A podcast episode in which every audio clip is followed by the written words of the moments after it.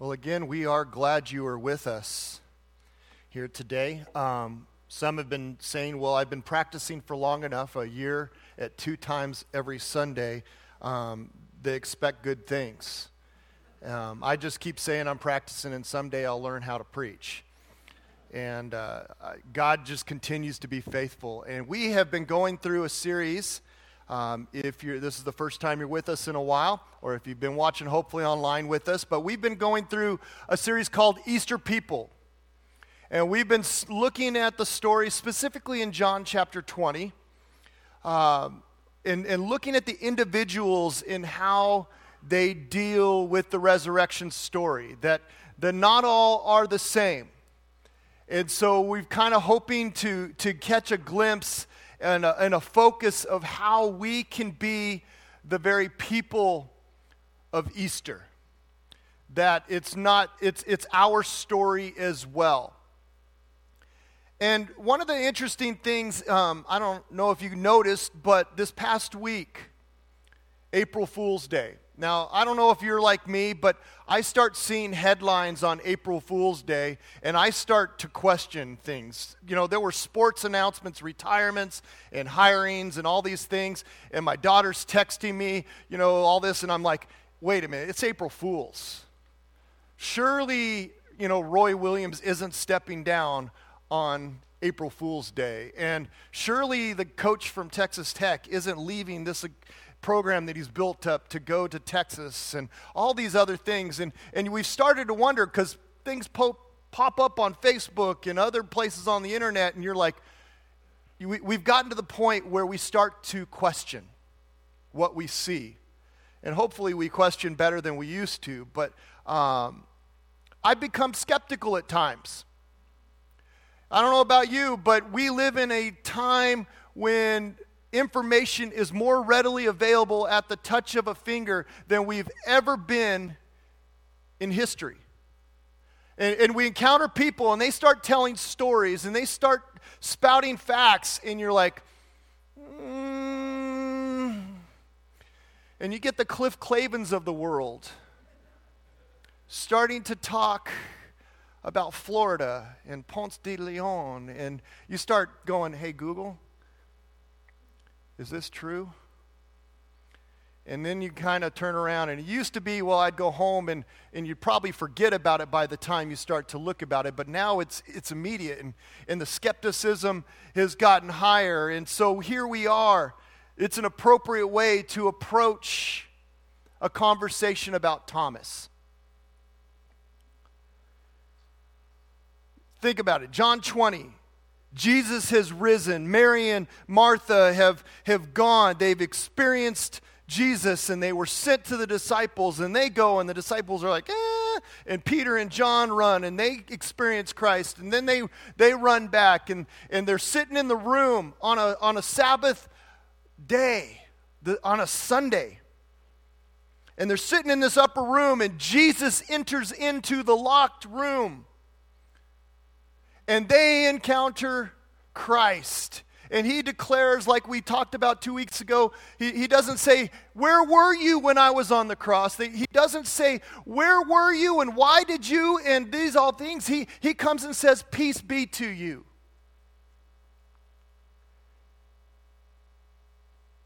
And they're left there. And yet, it says that Thomas, in the next thing, you, you think all the disciples there, and then the next verse it says, but Thomas wasn't there. And so they, they we encounter him, and it, it, it, it's famously become, he's not just Thomas, he's always doubting Thomas. Thomas wasn't there, and here he is. He's, he's wrapped up in all these emotions. He just saw the man that he followed for three years and lived with and learned under and saw miracles, and he had all these beliefs in his head and in his heart, and all of a sudden, Jesus is dead. And in all these emotions that were going on, he wonders. And they come and say, Jesus is alive. We've seen him. And all of a sudden, he goes, it's not so much that he said, Well, I kind of wonder. It says, No, I will not believe unless I do this. And so, forevermore, it's doubting Thomas. Because of one moment and you ever wonder what it, why, why pick that moment, his worst moment, versus one of his better moments? He could be known as Thomas the Honest. John 14, Jesus is talking to the disciples. You kind of get a, you can put it into your own imagination. Maybe they're around a fire, they're sitting talking and different things. And Jesus is telling his disciples, hey, not long, I'm going to leave this world and he starts describing things and talking to them, and he's going to go to heaven. And all the disciples are like, wow, mm hmm, mm hmm, mm hmm. And Thomas goes, um, Jesus, I don't get it. You, you, you, Master, you have, we have no idea what you're really talking about. You, you, I don't know how, we don't know how to get where you're going. Can you give us a map? He could be Thomas the Honest. I mean, he, he was honest with where he was. He could be Thomas the Brave. Toward the very end, going into uh, his final days, Jesus finds out that Lazarus is dead. Jesus finds out his best friend is dying and, and is now dead, and Jesus says, Okay, guys, we're going to go. And it's just outside Jerusalem where Bethany is and, and where he's going to encounter these people and his, and his friends that he considers like family. And all the disciples go, um, Jesus, about that. You, you know those guys down there, they're trying to kill you. And if they kill you, they're going to kill us. So how about we just send a card? And Thomas declares, let's all go that we may die with him. But he's not remembered for that. He's not remembered for his honesty. He's not remembered for his bravery. No, we pick the one moment where he blew it. We don't call Peter the denier. We just call him apostle or Saint Peter. But Thomas gets labeled. And we choose to remember him forever that moment because have you, have you thought about this? The other disciples had already experienced what Thomas is asking for in that moment. He's not asking for anything different. They'd already experienced him. They'd already seen the, the nails. They'd already seen the pierced side. He had already eaten fish with them. And he's just asking for the same thing that they had already had. In the midst of this loss, in the midst of the emotions of, God, where were you? Have you ever noticed that God has a tendency to zig when you think he should zag? Thomas is feeling this. He, he thought, well, I know Jesus is the Messiah. We've already talked about this, that all these things are going to happen, and now it's not happened. And I, you know, and, and all of a sudden you're coming and telling me this? It's easy for us to admit that sometimes God does things when we don't quite think they would go that way. And here, Thomas, in those moments, you know, if we're honest and we've tried to be brave and we've kind of feel left out, left to hang because we didn't quite understand the way it was or way it came out and we left wondering why and then all of a sudden the crisis happens and you have to admit there are times where there's moments where you question God, where did I miss the road sign? This is one of those moments. And as we look at this story, we understand that Thomas, he, he could have believed. He could have said, wow, he could have trusted his friends for what they said, but, you know, we don't know why he wasn't there, but he wasn't. Maybe he was out on a coffee run. Yeah, he got stuck in the drive in. You know, the mule in front of him broke down. I don't know. car jam on, on the highway. But he wasn't there. And so, Thomas, in this moment where he's confronted by his friends, the people that he's gone through life with, in the midst of all these emotions and all this, he, he doesn't say, woohoo! He says, I've seen enough. I've had enough. I'm just not there. Here I was, I was willing to give my life for Christ.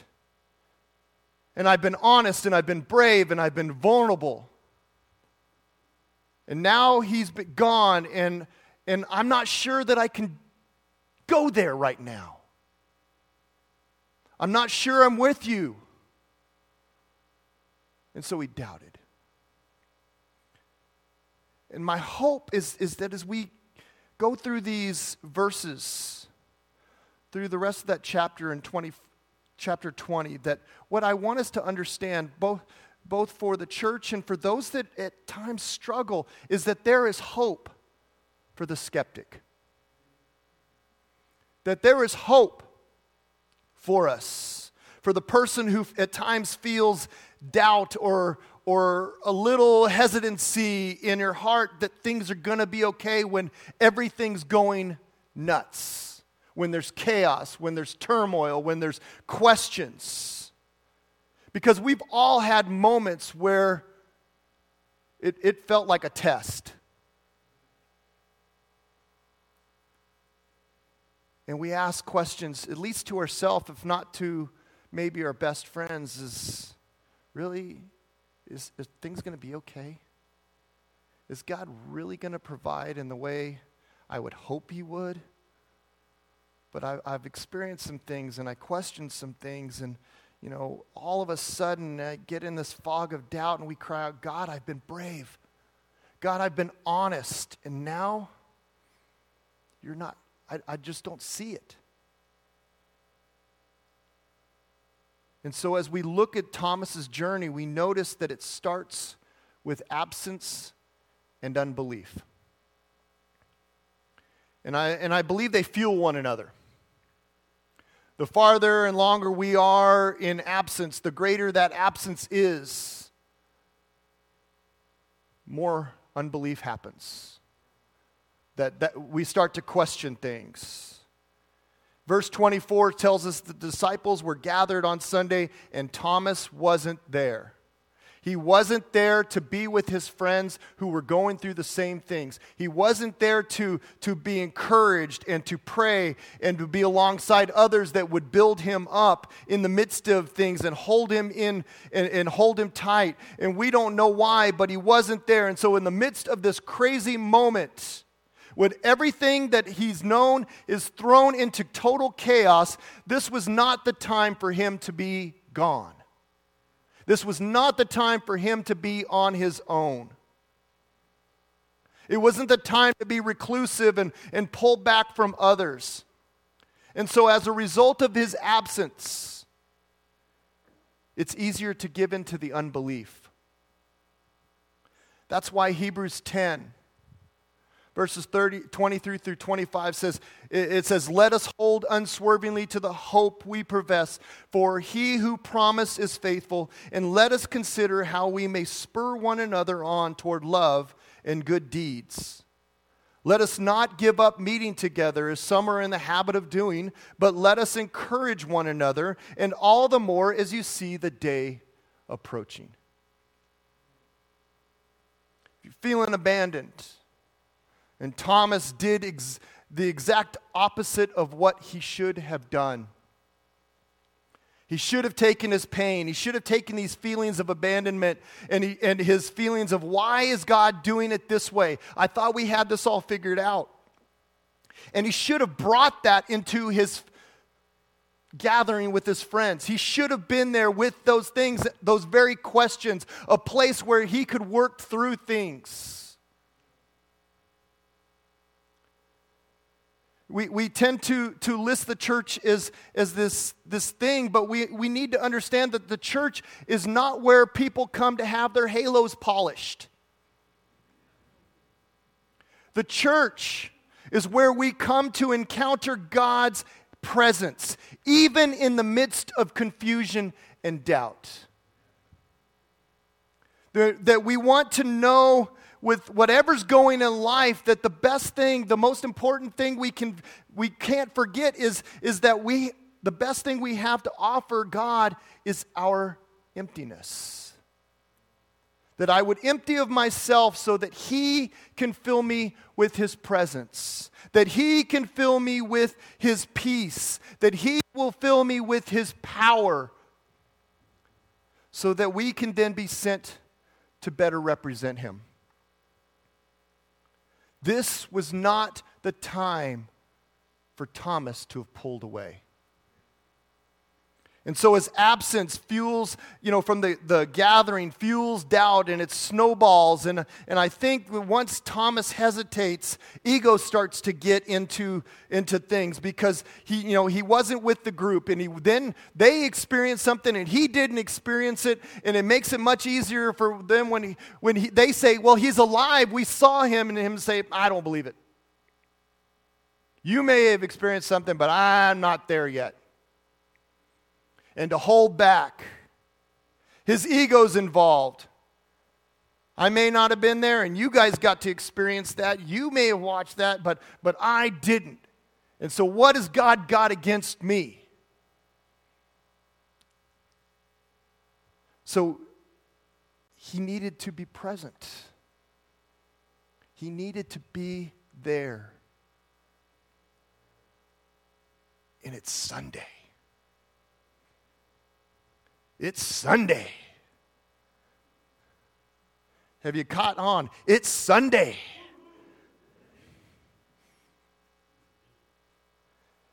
Sunday is when Jesus showed up.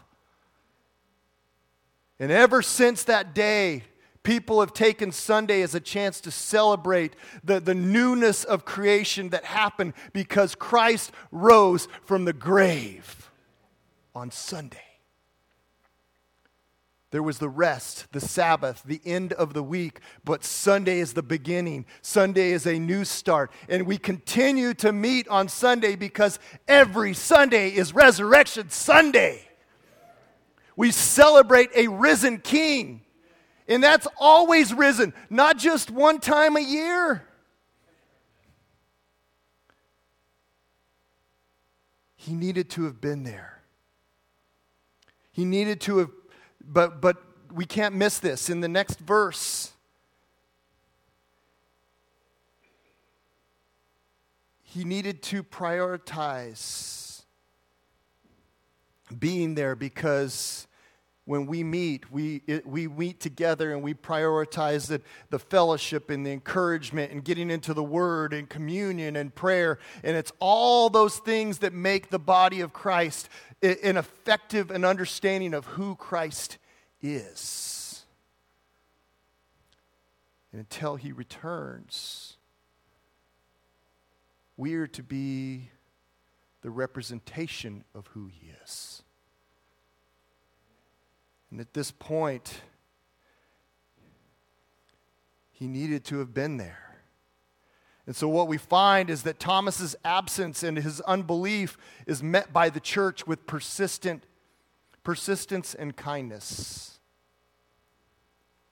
Thomas hears from the disciples, We've seen the Lord. And he says, I don't believe it. I'm not going to believe it. In fact, unless I can stick my finger in those nail holes, understand this is a guy who didn't expect to encounter Jesus because that would be awkward.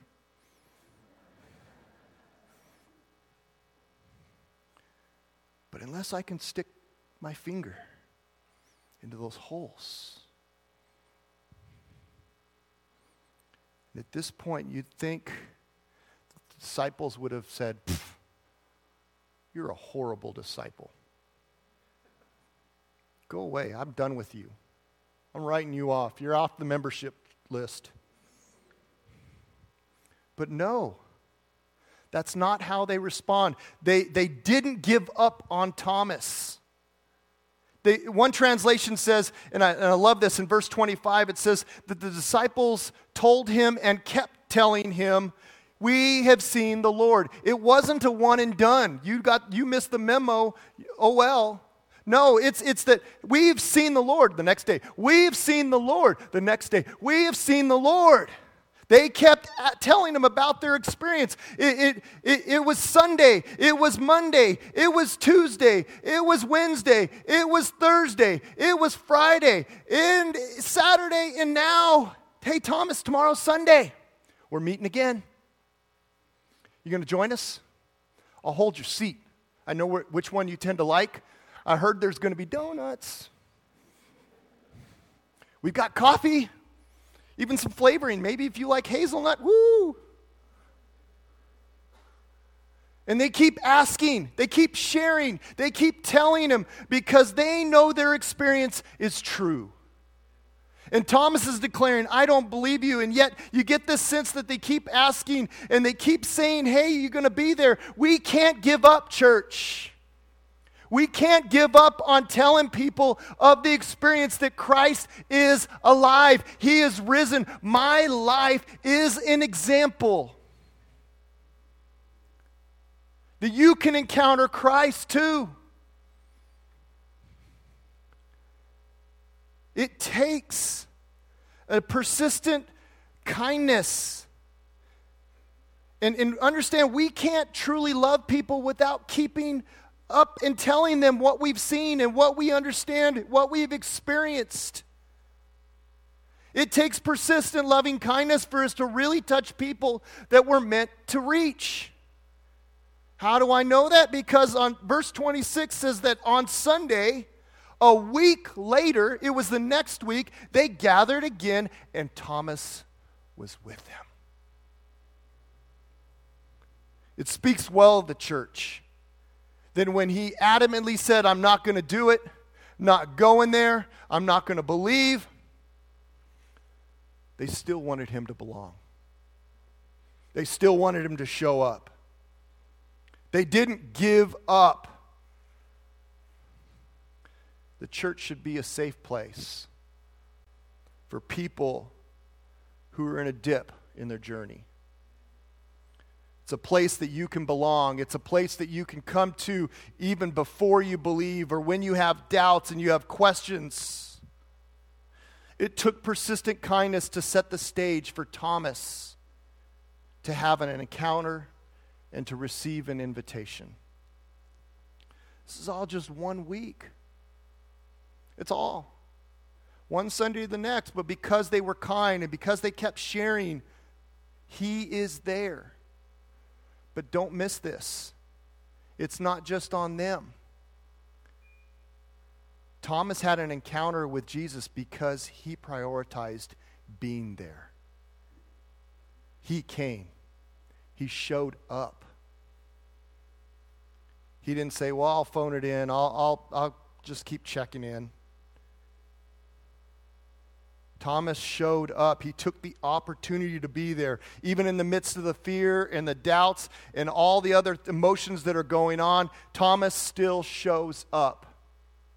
And I think the same can happen for us. When, when we don't understand, is, an, a, is the perfect time for us to have an encounter with the God that loves us. Scripture tells us, Seek me and you will find me. Draw near, near to me and I'll draw near to you. And then watch what happens as we intentionally give God time and space in our lives. So Thomas is there. Once again, the doors are locked.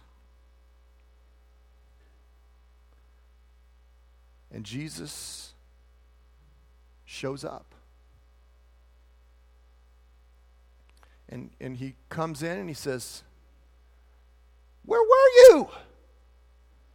I did this once before. Where were you? No. His first words Peace be to you.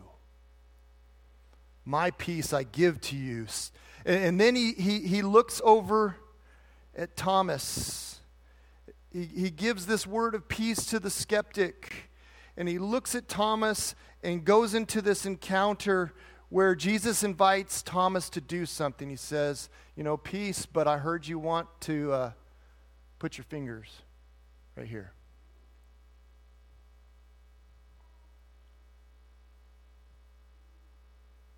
So here I am. And then he says, Stop doubting and believe. Suddenly, Thomas doesn't want to do what he said he wanted to do. Suddenly, Thomas understands that he's changed his tune because he has experienced the Lord who is inviting him into his presence.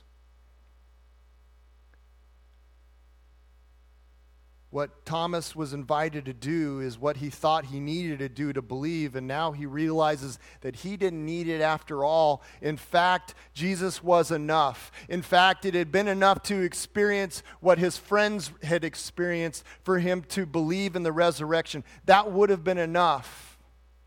He had enough to believe all along. And that's why Jesus goes on to say, You may, you may believe because you see me and, and you could touch me, but there will be others that will believe and they will understand, and the Spirit will come to fill them because they know it to be true.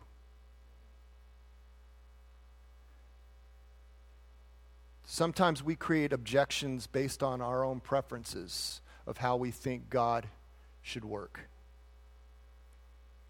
That we think, you know, well, this is what I understand and this is the way it should be. And we start things and we, God, God, why don't you just bless what I'm going to do and we'll talk about it later. But here, we, we see that Thomas's and Jesus' worldviews are on a collision course. Thomas thought Jesus was late, but Jesus is just on time. So, in his rage and in his desire to control the outcome, he had kind of chose some things that he thought God would need to do to prove. But God doesn't submit himself, and God does not negotiate terms and conditions on anything. He is God. He is God that rules the universe. His sovereignty is complete. He, he doesn't need us to, to check off whether it is because it is true. And, so God he, he, he rules in his sovereignty and he has a plan, and that includes you and me. And so he chose to go to the cross, not because he had to check boxes, but because he loved us so much and he paid the debt for our sin. But it doesn't end there because he was buried. Satan thought he had won, but that's not the truth. The truth is the grave is empty. He is king. He is king forever. And he's He's not asking, Are you okay with it? He's simply saying, It is as it is. The task is finished. Life is given. I'm offering forgiveness. I'm offering you my love. And I want to desire and, and have an encounter with you wherever you are in your life. Not just once you think you've gotten everything squared away. I'm here now. I want to be with you. And Thomas, who thought God needed to do this and needed to do that, has been called on the carpet for expecting Jesus to jump through hoops. And he realizes that wasn't necessary. But that's not where the story ends. You see, the last part of his journey is a declaration and demonstration. So when Jesus says, I want to give you space, you could touch my wounds. You know, Thomas, that's what you say. Thomas's reply is, My Lord and my God. The same guy who had doubted the resurrection is now the guy who opens his mouth and speaks probably the clearest demonstration of Jesus' divinity ever. He says, My Lord and my God not the Lord and the God. It's my Lord and my God. It's personal. I believe. I put my faith in you. I, I experience the truth and I submit to you, God. Wherever you need me to go, I will go. That's the declaration when he says that. And that demonstration continually happens through the rest of his life. He, the church history tells us that, that Thomas left a changed man. Previously, where he didn't believe, now he's filled with belief. He's filled with the Spirit, and he's sent out, and he goes out preaching. He fulfills Jesus' commands to, to make disciples and to go to the nations. He goes to different countries, and he's, he's spreading the gospel wherever he goes. It's not that Jesus, just Jesus is alive, it's not that just Jesus is risen. It's, he's my Lord, He is my God, and He can be yours as well. His life becomes the declaration and it's awesome for us that to understand that Thomas's story tells us that we're not limited to where we started. We can experience amazing and great breakthroughs even after our biggest failures or doubts. Thomas's story tells us that even and especially when we feel abandoned by God, God is still with us. He is alive and well. So this morning, I want everybody hear this. I, I don't know where you are in your journey with Christ. Both here and online, we have people from around the world tuning in. If you feel abandoned by God, that you thought it should go one way and it didn't, Know that God is present even when he feels far. We don't need to wait in order to trust him and believe. Our calling is to declare in faith that He is Lord and that He is present even when He feels far. And the amazing thing is that when we do that, we begin to experience the blessings that come from those who believe even when they don't see. We don't simply know and, and well, I can't see how God is going to work, you know, so it's just that. No, we don't need to know all the different parts. We've seen enough. We know that He is faithful, even when we don't understand. And to those who already have, by faith, declared your allegiance to Jesus, live into it it's time to be the church. It's time to, in persistent love and kindness, reach out and share our experience. It's time to not give up on those that we aren't seeing. If they're not here, it's time to go out and share the message. Not, to, not, to, not in blame and accusation, but saying, man, you, you've got to you've got to experience this. Our job is to live into the power of the resurrection and to be example of that experience. That we're living into the resurrection and we don't forget that we have to persistently keep up with those who are searching. And to remember that, that and never forget that our role as a follower of Christ is to be a representative. We are ambassadors of Christ. Not asking you to tell you something and say something that you know that you don't quite aren't there. Share where you are. Be honest with the experience.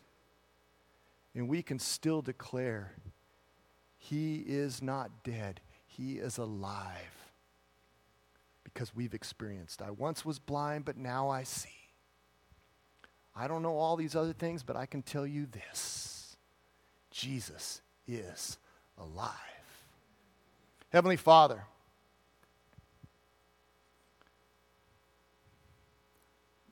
my Lord and my God, I come before you today in humility and trust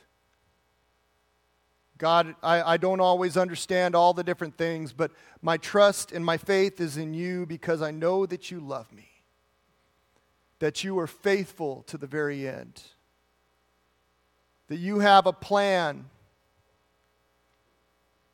that you've set in place,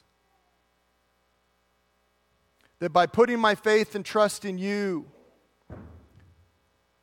that God, one day, I will encounter you face to face.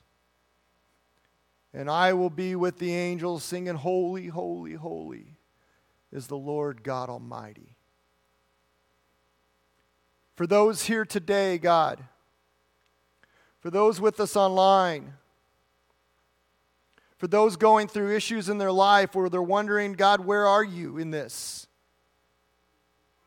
May they know you are near. May they know your presence and your strength, and may they encounter your peace. For those that, are, that have put their faith in you, may God, we be evidence of the joy that is unspeakable because we understand that you are God and we are not that in freedom we can encounter and live as a new creation because he is not there, he is risen. The grave is empty. And so we say, Thank you, Lord. In your name we pray. Amen.